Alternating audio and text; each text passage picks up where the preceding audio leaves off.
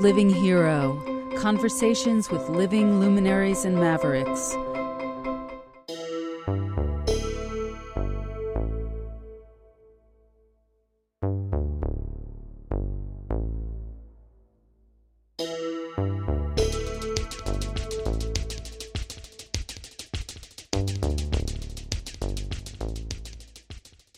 Welcome to Living Hero. Today's show is called Solastalgia and Creative Response. It's about the nature of care and the care of nature, about creative and destructive relationships with the planet that is our home. Later in the program, we'll hear a TEDx Sydney talk given by Australian philosopher and professor of sustainability Glenn Albrecht, who coined the term solastalgia and a segment from my 2009 interview with art critic, author, and political blogger Suzi Gablik. And I am so pleased to first present an interview with educator, writer, artist, and activist Angela Manno, who for nearly 30 years has explored the connections between personal and planetary healing. Her art is in private collections throughout Europe, the Americas, and the Middle East and in the permanent fine art collections of NASA and the Smithsonian Institution. In today's program, you'll hear musical segments by Jake Rem and segments of the cinematic orchestras To Build a Home with Patrick Watson. And now, here's my talk with Angela Manno. As you look back over your life's work, what's really standing out for you right now? My primary concern has been for many years the health of the earth. And it kind of came about when I first had an experience in hypnotherapy when exploring my spirituality for the first time. And something just welled up inside of me, and I started sobbing and saying, They're destroying the earth. So it was a very deep, intuitive knowing and connection to the earth. And it was at the time when there was a, a lot of controversy around nuclear energy, nuclear power. So I started to explore that, and one thing led to another. I started to read about the Gaia hypothesis, which basically says that the earth is a living system, that everything's connected, and it made complete sense to me, you know, that of course it's all alive. About how long ago did hmm. this awakening happen? In the early 80s. So I started to, think about, well, how can I have an impact on this, a positive impact? And I was lucky enough to fall into a course that taught how to use thought as a way of creating. And so I learned in this method that thought is creative and attractive, and that people create their own worlds through their thoughts, either consciously or unconsciously. So I started to use those methods and techniques to kind of focus my energy and um, what was most meaningful to me. From that kind of intention that I set, I started to create vastly different artwork, and I started to meet the most amazing people that answered questions for me about, say, for instance, can humans actually live in harmony with the earth? Is it is it actually possible, or are we on a collision course with it?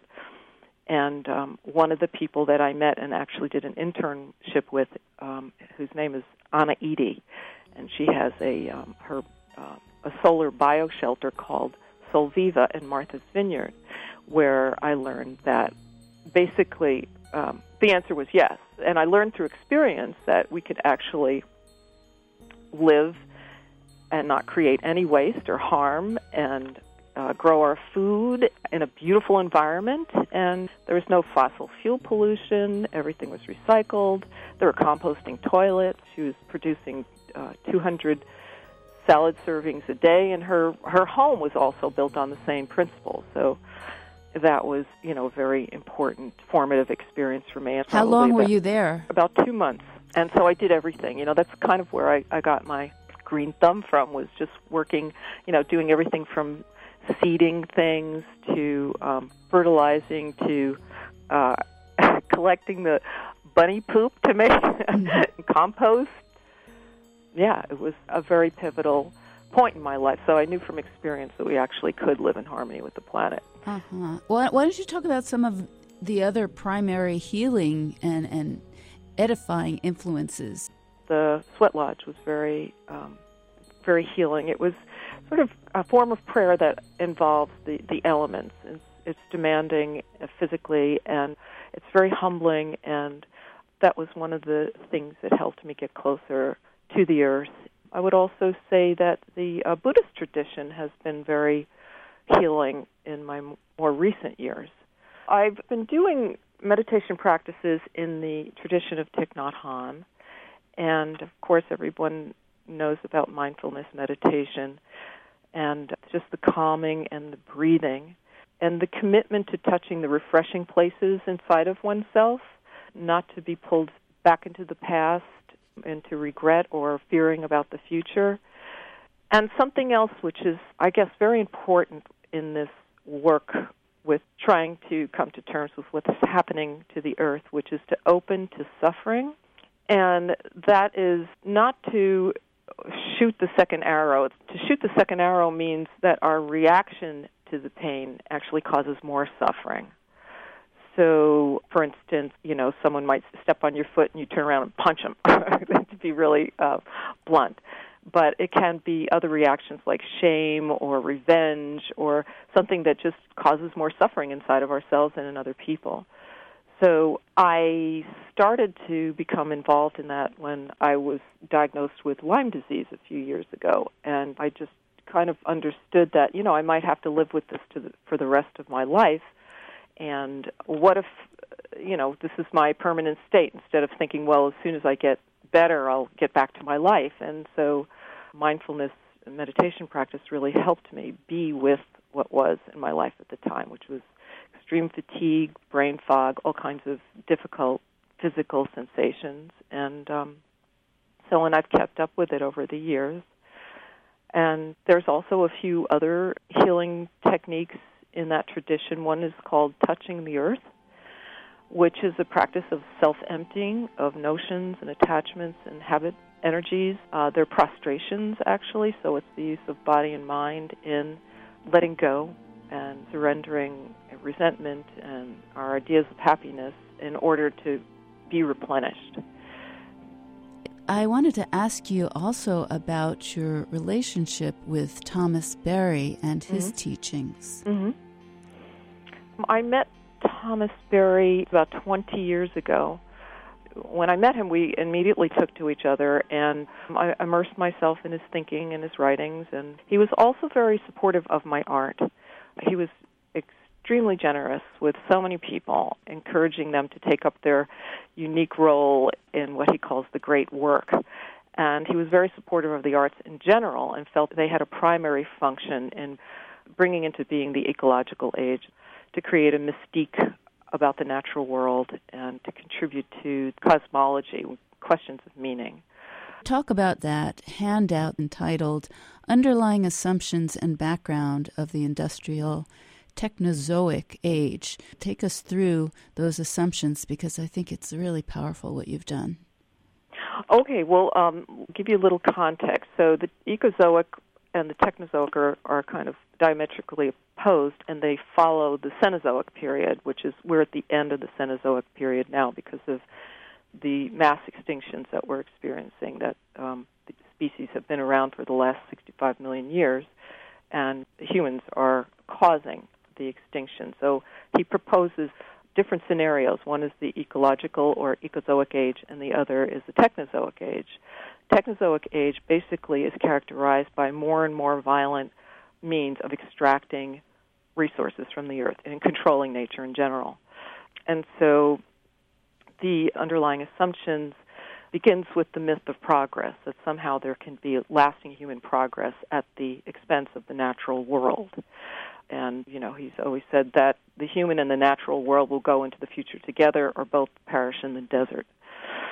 Also another assumption is anthropocentrism. With the exception of native american all of our major religious uh, systems are anthropocentric meaning that you know the human is the center of all things. And we consider only human progress when we think about technology or any kind of advance and he says that this anthropocentrism is largely consequent on our failure to think of ourselves as a species. So we understand ourselves as uh, nations and ethnic, ethnic groups, economic groups, sexual orientation, things like that, but we don't think of ourselves as a species. And what we need to do is to transition from that kind of isolation from the rest of the natural world to a biocentric norm of progress. Another assumption that there can be unlimited growth, which, as we know, is, is not possible. Any organism that tries to grow unlimited gets shut down somehow. You know, some other force will curtail it because it's not the way of nature. A utilitarian view towards nature, in other words, it's there for our use as opposed to it having intrinsic worth. There's scientific materialism, which has been part of our tradition starting with the Enlightenment and do you happen to have that Francis Bacon quote anywhere nearby that yeah. you had shared with me? I would love it if you could read that as part of this point. Okay, it's actually from uh, Fritjof Capra's The Turning Point. So Capra writes, since Sir Francis Bacon, the goal of science has been knowledge that can be used to dominate and control nature, and today both science and technology are used predominantly for purposes that are profoundly anti-ecological. The terms in which Bacon advocated his new empirical method of investigation were not only passionate but often outright vicious nature, in his view, had to be, quote, hounded in her wanderings, unquote, bound into service, and made a slave. She was to be, quote, put in constraint, and the aim of the scientist was to, quote, torture nature's secrets from her. It's chilling. hmm And you can see, I mean, when you look at mountaintop removal yeah. or the tar sand strip mining, that is exactly what's going on. You know? Yeah. I so appreciate getting to these underlying assumptions to the roots the in the mind of these attitudes so please go right ahead the definition of the individual human being as a consumer yeah. versus being part of and dependent on the whole and then the notion of social darwinism could you expand upon that a bit well, it's basically the survival of the fittest projected onto people that are meant to dominate. And then, um, well, once you have the industrial era, you know, like we started talking about these methods of extreme extraction, you know, which basically started in the uh, late 19th century with automation and the discovery of petroleum and gigantism. You know, that's another one where um, things are just out of scale. They're they're enormous. It's a way to extract more and more and to produce faster and faster. And one thing that uh, Thomas Berry talks about is the millennial vision of John the Divine, which he describes as the thousand years at the end of the historical process when the great dragon will be chained up and peace and justice will appear and the human condition will be decisively surmounted. So there's a, a kind of intolerance for you know the messiness of human life and somehow we are going to eradicate all the things that make life precarious and scary by using technology to make our lives a wonder world. These points are rooted in the Bible, in Judeo Christian modes of thought and looking at the world, no? Well, it's really interesting because one of the things that uh, people tend to forget was there was a first commandment before any of the Ten Commandments. And it was in the Garden of Eden, and God told Adam to take care of the garden.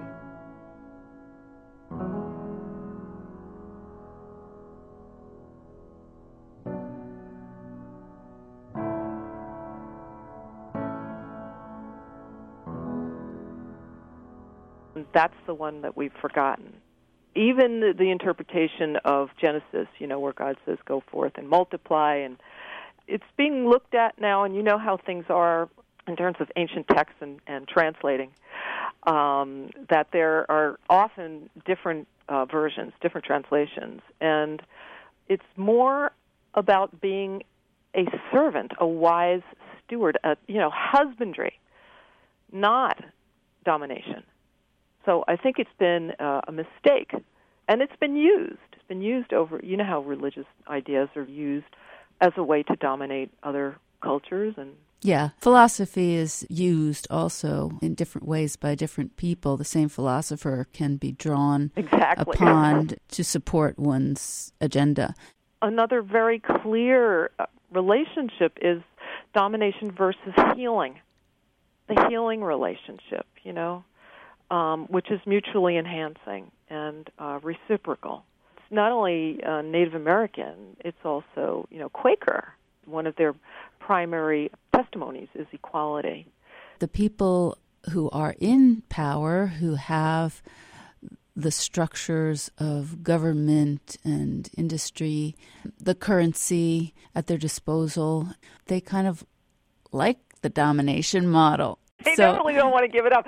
But the thing is, I think I think that's why these days are so amazingly exciting. The rally on climate awareness that was in Washington D.C. Oh, it was amazing. The talks, you know, given by Bill McKibben, you know, the the uh, First Nations women from Canada and Oklahoma. It was so exciting to see the movement, which is probably the majority of people who want peace with this planet. And I think power holders don't give up easily, but important to look at is history and some of the most entrenched institutions that were overturned we're facing one of those moments again. It's the extractive fossil fuel economy that we're dealing with.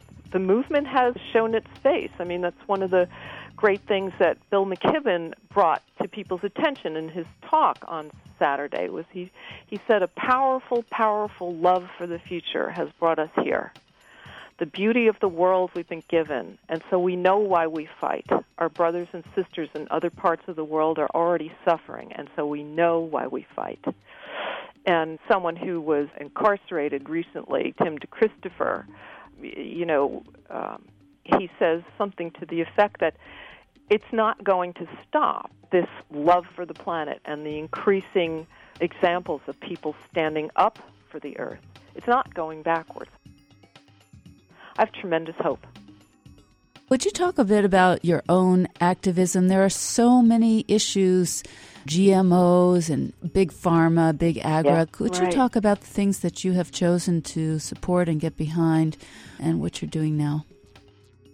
My activism has focused mostly on opposing the violence against nature and extreme extraction, which includes um, hydraulic fracturing, but also genetic engineering and deep water drilling, mountaintop removal, and uh, tar sand strip mining.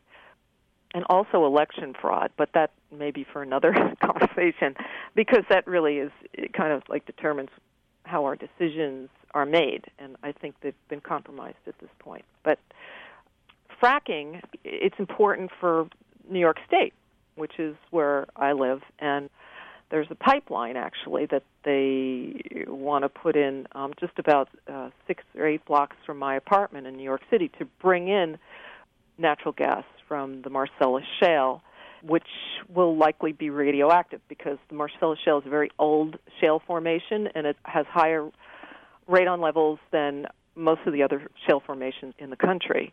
So right now, a group called Sane Energy Project is conducting its second radon test, so we can get a, a baseline in the city of the levels of radon. You know, radon is one of the leading causes of lung cancer. Fracking is wrong in every direction because it's a fossil fuel. We need to be going toward wind, water, and solar. It's methane, which is a far worse greenhouse gas than carbon dioxide it irrevocably poisons and depletes our water. We're going into a period of diminishing water tables. It pollutes the air. During the drilling process, volatile organic compounds mix and uh, nitrogen oxide mixes with sunlight and creates ground le- level ozone. And that actually destroys lung tissue and it destroys the, the parts inside leaves that uh, photosynthesize so it's you know by every measure it's it's wrong. It destroys livestock, farmland, human health, and uh, we're amazingly lucky in New York. I think we're the only well, except for Vermont, the only state that still has uh, a ban, and we're fighting to keep a ban in place very Mhm. strongly. And there's a lot of very big forces trying to overturn that. This pipeline that's going in is, uh, I think, it's going to be a 32-inch pipeline. It's it's it's overkill for for New York City. So uh, I think about 80% of it is is destined for export. So it's not really about you know energy independence. It's about making Um, money. Yeah, exactly. But I have to say, you know, I in the last few years, part of my um, optimism has to do with the growth of um, nonviolent uh, direct action. And uh, there are some young people from Occupy Wall Street who came down and formed another group called Occupy the Pipeline, who were who were climbing all over the bulldozers, you know, and got arrested and actually, you know, stopped them for a while, you know, the excavation to build the pipeline. And so, you know, like Tim DeChristopher said, it's not going to stop. It's going to escalate because people are starting to wake up. And it's terribly exciting. I mean, there's a Cornell study by Jacobson and Delucchi that states that 100% of the world's energy can be produced by wind, water, and solar by 2030. May it be so. Yes, it's in the Scientific American um, article called "A Path to Sustainability by 2030."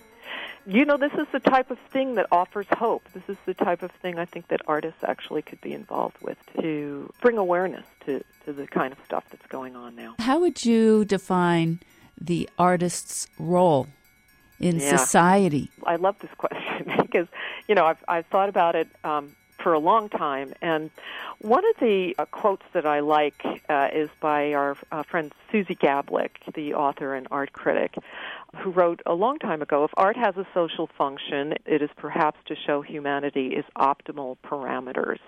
We will determine which future we create by the views and images we hold now."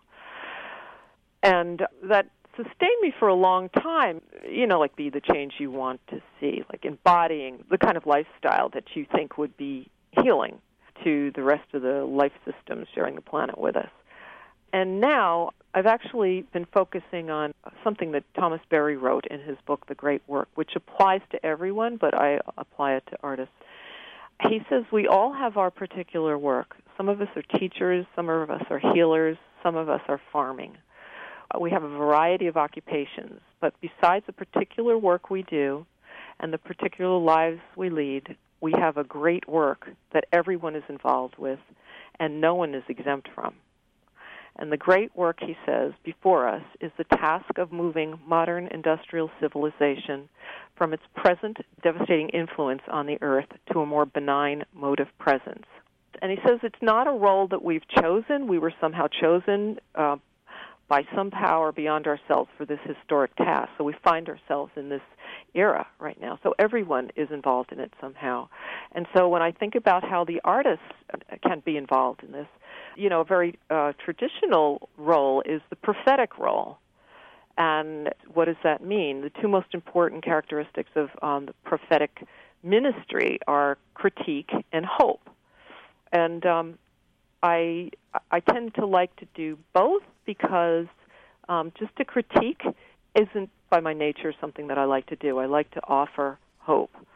I did a series called Conscious Evolution: The World at One that's now in the Smithsonian, and that body of work really again was looking at our place, our role on the planet, and uh, you know our ability and responsibility for the condition of the planet these images also come with handwritten quotes on the bottom of each one and one that is very moving um, is called discovering fire and it says someday after we have mastered the wind the tides and gravity we will harness the energies of love. And then for the second time in history man will have discovered fire which is a quote by teilhard de chardin. And i do think it's about love. It's just like what um, bill mckibben had to say. It's like we're here because we love this earth and we love the future and those are the you know the motivating factors. I think when I create my work, there's another uh, series called All My Relations, which really depicts how humans are embedded in the cosmos and with the plant world and the animal kingdom, and you know depicts a kind of evolution out of the primordial flaring forth, as they call it in the new story, of hydrogen atoms, you know, that evolve into birds and rocks and songs and and everything that we hold dear. I just want to add that the Conscious Evolution series has many images of seeing the Earth from space and mm-hmm. being an astronaut floating in space. In, in, a sense, your art in both series that you've mentioned so far, they are antidotes to the anthropos. I can never say that word. Anthropocentrism. But you know what's funny? There are so many images of people in in this series, but it's always within the context of the larger universe and the Earth system. It's about our relationship rather than our disconnection. I think people finally get it that we're completely dependent on the life systems that support us. There's even a very interesting um, movement called the Environmental Human Rights Movement. It's spearheaded by an ecologist by the name of Sandra Steingraber, who also is a cancer survivor. And she has done a lot of research about the environmental causes of cancer. And so what we're seeing is, is that if you have a polluted environment, you're going to have sick people. You know, it's kind of a new way of looking at things because in the past, oh, you know, you're a tree hugger, and there was a way to denigrate people who had a sensitivity to the living world because they were somehow not concerned with the human and now we're concerned with it all because they're inseparable. So, um, so how would you define wisdom in our time? Oh, um, that's a great question. Um, for me, wisdom is it's a felt sense. It's almost an aesthetic or a kinesthetic sense of what's good for the body, for humanity, and for life it carries with it the ability to make decisions and to discern and evaluate. So a lot of times somebody will parade, you know, a new idea. You know, they've done a new re- a new study and they say it's good to eat a lot of fat, you know, or some absurd thing. And so how do you wade through all of the the supposed, you know, empirical data? And I think it's by this wisdom that is deeper than the so-called facts because facts can be manipulated. It has to do with a felt sense of the right order of things in wisdom. So the argument between solar and nuclear, for instance. The aesthetic consideration is is it really aesthetic to create the conditions of the sun on the surface of the earth? Or is it more aesthetic to utilize the power of the sun from a safe 93 million miles away? This is the place where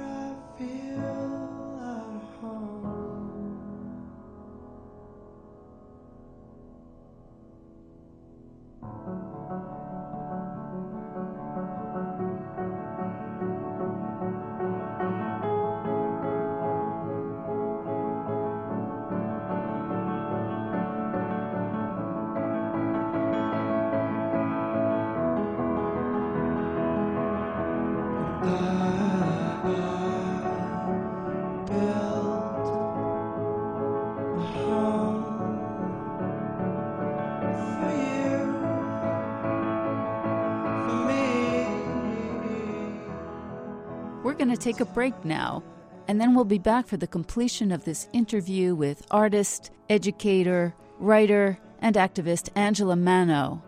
We'll hear from the philosopher and researcher Glenn Albrecht from Australia, and a few words from the great Suzi Gablik, right after these important messages. Stay right here.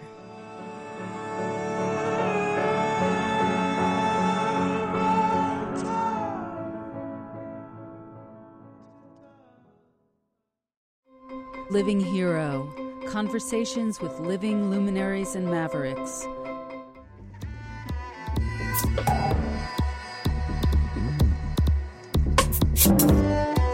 Welcome back to Living Hero Conversations with Living Luminaries and Mavericks. We are here each week to talk with those local, regional, national, and international artists, researchers, activists, authors healers, wisdom figures, and heroic individuals of all kinds who are working for the greater good. I'm Jari Chevalier, and I want you to explore and celebrate with me what it means to be a living hero in our times we are drawing the connections between psyche and society, between our innermost experience and the large scale geopolitical reality we all share. We are looking at what conscientious individuals and groups are doing to take a more holistic view and to usher in more wholesome ways of living and structuring societies.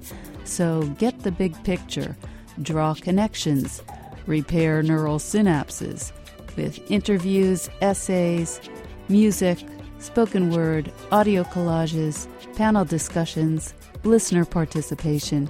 This is independently produced, listener supported radio created in the public interest.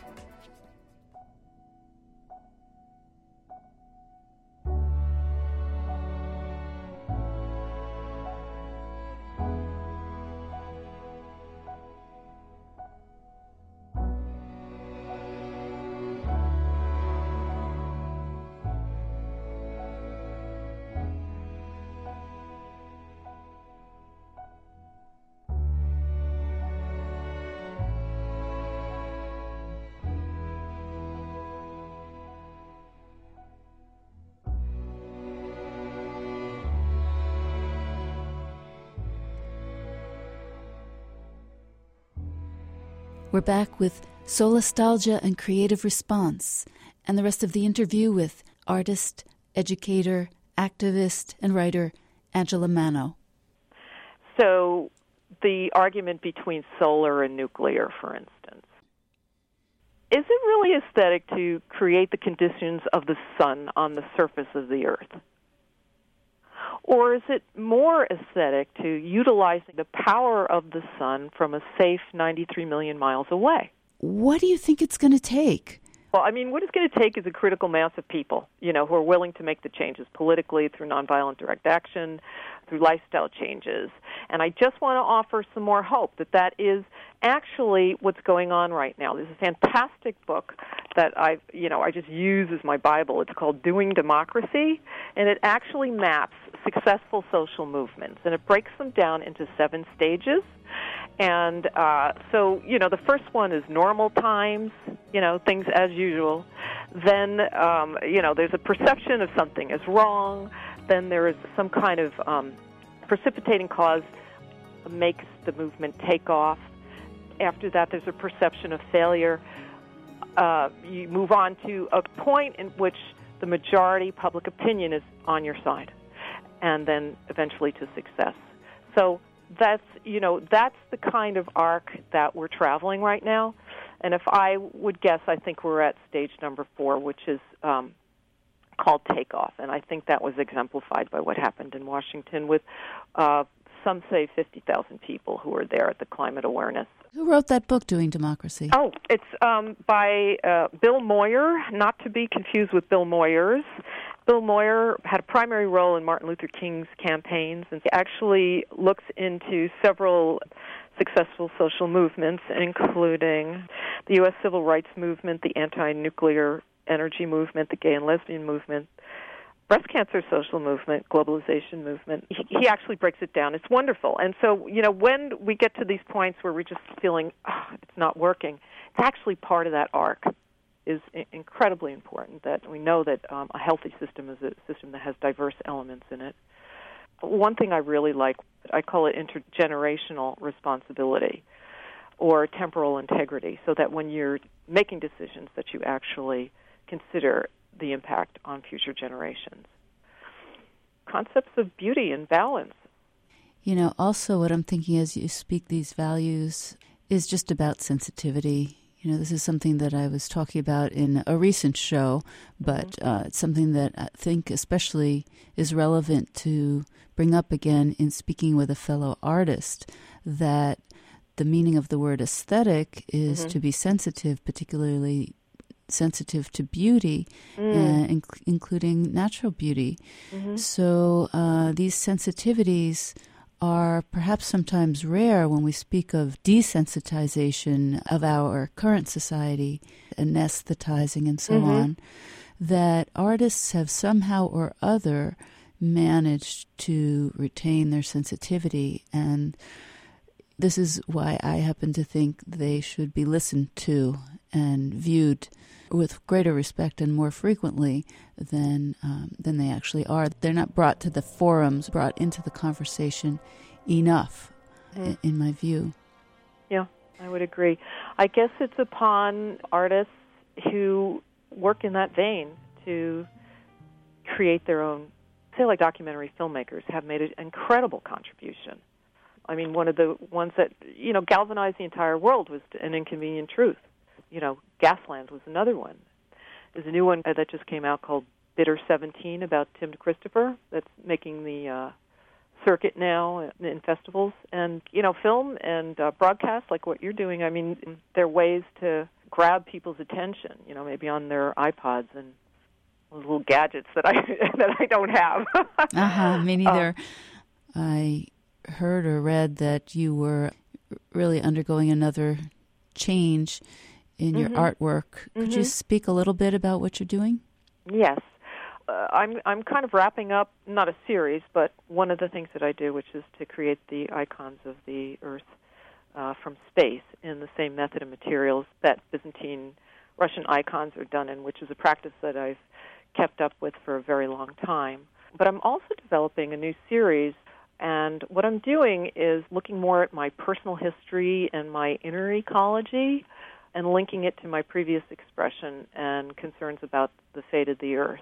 The series is called Coming Home, and it's an installation of three dimensional works based on dream imagery plus narrative, poetry, collage, archival photos, and personal artifacts. It's a kind of visual memoir and it traces my personal search for belonging from some of the woundedness in my own life, from a, a kind of a deep homesickness that um, I've had throughout my life, and looking at the various events in my life that led to that kind of alienation, and um, then finding my place and a sense of home in the planet, and now, most recently, um, to finding home now in my body and my mind and the present moment, you know, being able to be in those places and feel at home.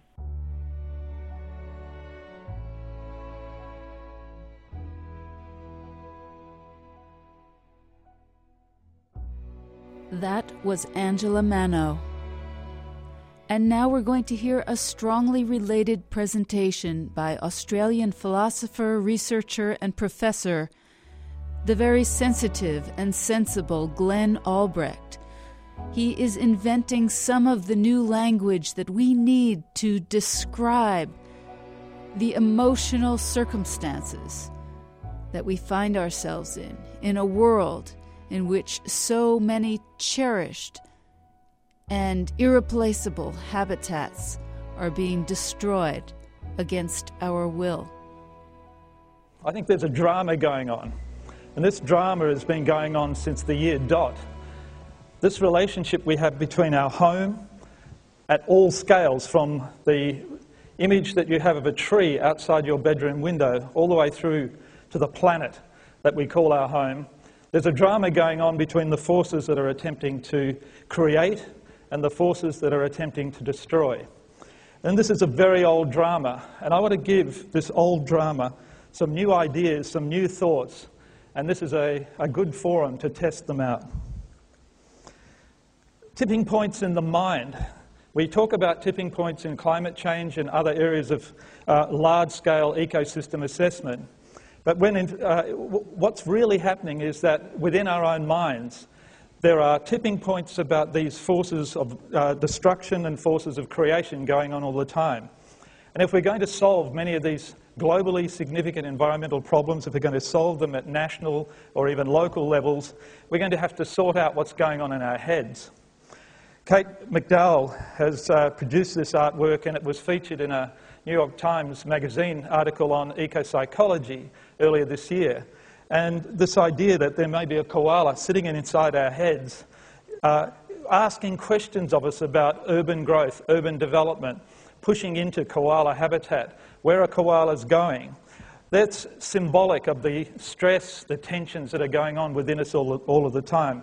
And this drama is unfolding in the 21st century at a pace and scale that we've never seen before. We now have globally significant factors driving change on this planet. In the past, as a uh, patch disturbing species, we've been able to disturb a patch and move on.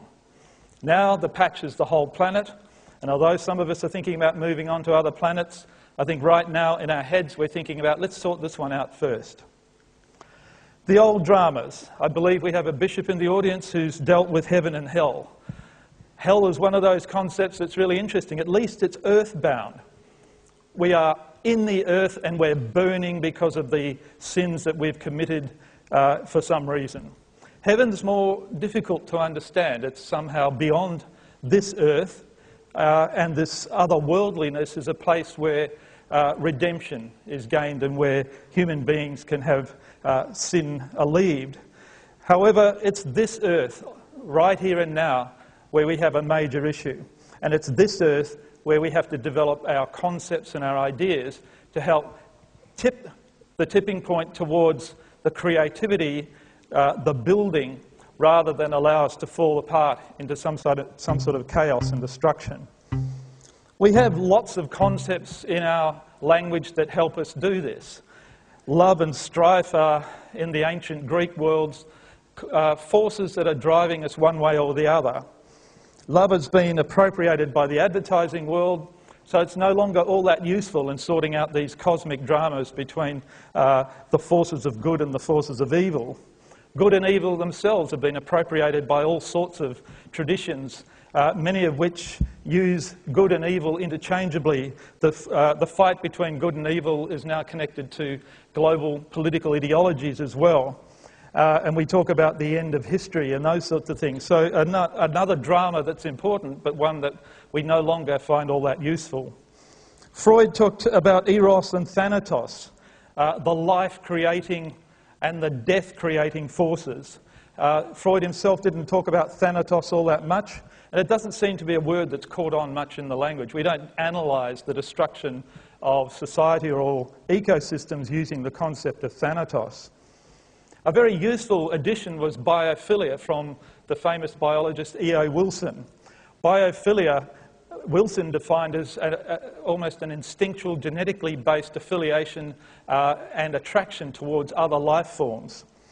Necrophilia, by contrast, is the attraction towards those forces which create death and destruction. Biophilia, I'd love it to be a, uh, a major factor in human affairs in the early 21st century. But if it's hardwired, it must be weak because the forces that are destroying seem to be far outweighing the biophilia, the forces which are hardwired in us to create. So it looks like we need something else. We need some culturally uh, acquired or culturally transmitted force power concept which is going to do more than what biophilia is doing right now. So, this drama that's going on in your heads can end in tragedy. Cobb in 1966 uh, presented us with the apocalypse after perhaps the nuclear Armageddon. They were the issues that in the 60s were really uh, important uh, in uh, maintaining our attention on this big drama that's going on between the forces of creation and destruction. So I'm interested in this relationship between humans, their built environment, the natural environment, and their psychological states. And it's very interesting that there are very few concepts in the English language that enable us to think about these relationships. They're vital. Our relationship to our home environment is one of the most important relationships that we have in our whole existence, and yet our language is somewhat impoverished when it comes to explaining that relationship, particularly when it's threatened. So I've started to develop a typology of what I call psychoterratic diseases. So psychoterratic, it's not in the dictionary, but it's earth-related mental health issues. So if your home environment is being violated, desolated, uh, or in some way altered that you find negative or distressing, then it falls into a psychoterratic category. Equally, I could come up with a typology of psychoterratic disorders that are uh, uh not disorders, uh, uh, things that are actually very positive. And so the, the rest of my talk will look at this drama between these forces of creation and the forces of destruction through this concept of psychoterratic diseases. So we have now, under global climate change and global development forces, anxiety about what's happening. So we can talk about eco-anxiety as a first level response to the stressors that are happening to our, uh, our natural environment and, uh, and loved built environments. Richard Louv talks about nature deficit disorder in our children. I think about that same problem as uh, artifact overload disorder in adults who are so uh, infatuated with technology and artifacts that they fail to take their children into the woods or into nature. Eco-paralysis is when you've got so much information coming in about the negatives about the environment that there's absolutely nothing you can do about it. Most of you know that changing the light bulbs is not sufficient to address the problem of global warming. I've created the concept of solastalgia, which I'll define and say something more about shortly, but it is a new form of psychoterratic disease, or newly defined, but one that I think humans have experienced uh, for a great deal of their history. The concept of nostalgia is a psychoterratic concept. It, when it was created, it meant the kind of homesickness and melancholia that people feel when they're absent from home and wish to return. So, particularly afflicted uh, soldiers fighting on foreign shores, these soldiers would become homesick, the only cure for nostalgia was to send them back home again, to repatriate them. And this repatriation would be part of the healing process. They would be healed and then sent back to the front only to be killed.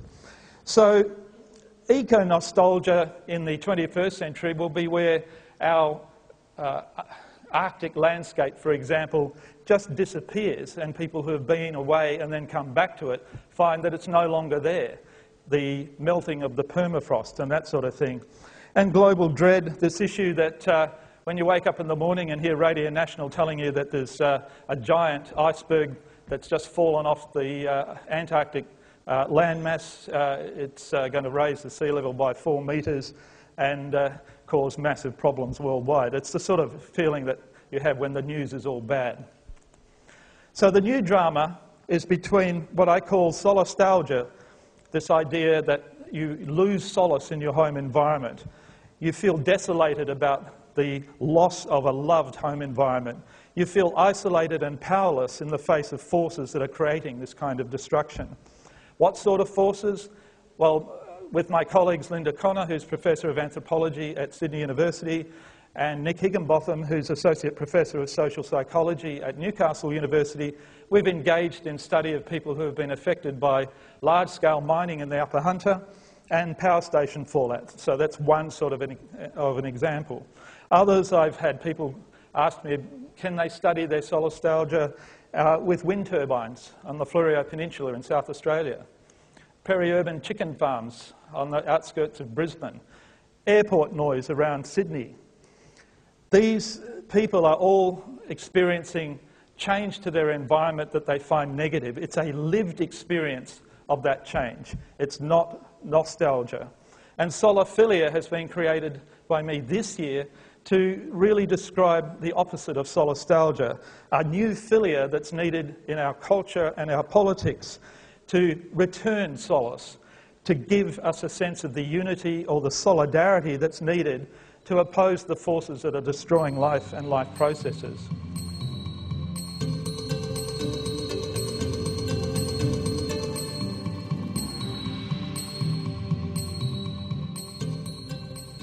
So, solastalgia, the short definition, is the homesickness you have when you're still at home.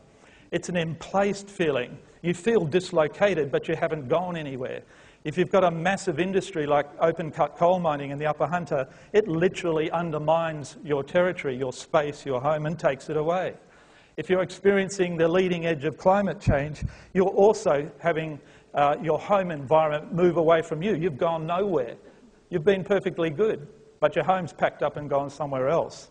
It's heading south if you're in the southern hemisphere, and it's heading north if you're in the northern hemisphere. Alan Chawner and I went up in a helicopter in, in 2008 and had a look at the transformation of the Upper Hunter. And it's being transformed bucket load by bucket load from a place that was once called the Tuscany of the South to a massive, over 500 square kilometres open cut coal mine, feeding the power stations of the Upper Hunter and delivering the energy that we all enjoy. Some of the biggest machines in the world transform the landscape a, at a scale and at a pace that is unbelievable unless you take the time to go up there and have a look. The research team has interviewed people who live next door to these mines.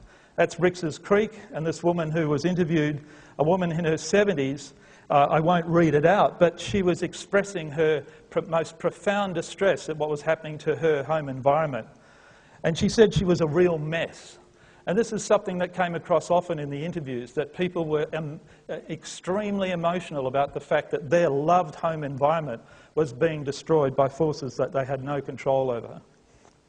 So, in order to defeat that kind of solastalgia, in order to turn it around, we need a new meme. And the meme I've created is soliphilia. Soliphilia is the love of the totality of our place relationships and a willingness to accept, in solidarity, and in affiliation with others, the political responsibility for the health of our home, the earth. And it could be at smaller scales as well. So we have this situation where he, this drama that's going on in your head, at least I think it is, is either going to end in tragedy or triumph. We could have a pandemic of solastalgia as the climate gets trashed. We could have a pandemic of solastalgia as the forces of development continue to overtake every square uh, metre of the earth. Or we could have a pandemic of soliphilia, where the, the love of the earth, the solidarity that can come out between human beings to save it, is something that uh, will constitute a triumph.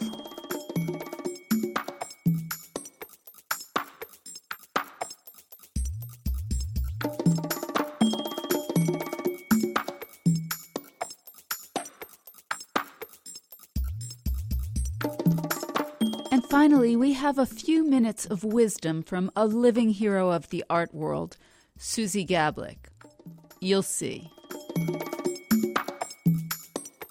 Art has a lot to offer, but more in terms of the artist as a kind of role model. And I think the role model of the artist that has developed since modernism as the lone individual creating uh, Alone in the Studio, which has now been dramatically altered, I might say, but which led ultimately to the rise of an art that basically was homeless because these objects that were created in studios by single individuals had no place to go. And out of that came a, sort of artificial habitat, as I now choose to describe it, known as the art world or the art scene of professionals. And ultimately, it kind of grew a world of artists that are very egocentrically concerned with careers and making it and you know how famous they can be and how much money they can get for their works and who's going to show them and who's going to review them. And essentially, I found this world after a point not very interesting. On the other hand, there seems to have been an alternative world, almost like a shadow art world of people who chose to go another direction in in Marilyn Ferguson's sense of the Aquarian age of people who broke with the paradigm that's out there, which still reigns in our culture for art, which is the the paradigm that I now call the paradigm of dead objects. And they tried to make another kind of art that is more involved with people with well let's see, I even wrote down a quote here that is from myself. Art should transcend the distanced formality of aesthetics and dare to respond to the cries of the world. And I do think that there are many artists doing that. And for me, that is the true aesthetic response to the world, which is trying to improve or help or participate in rather than, you know, be a professional career maker according to specifications that someone else has laid out in a patriarchal capitalistic culture.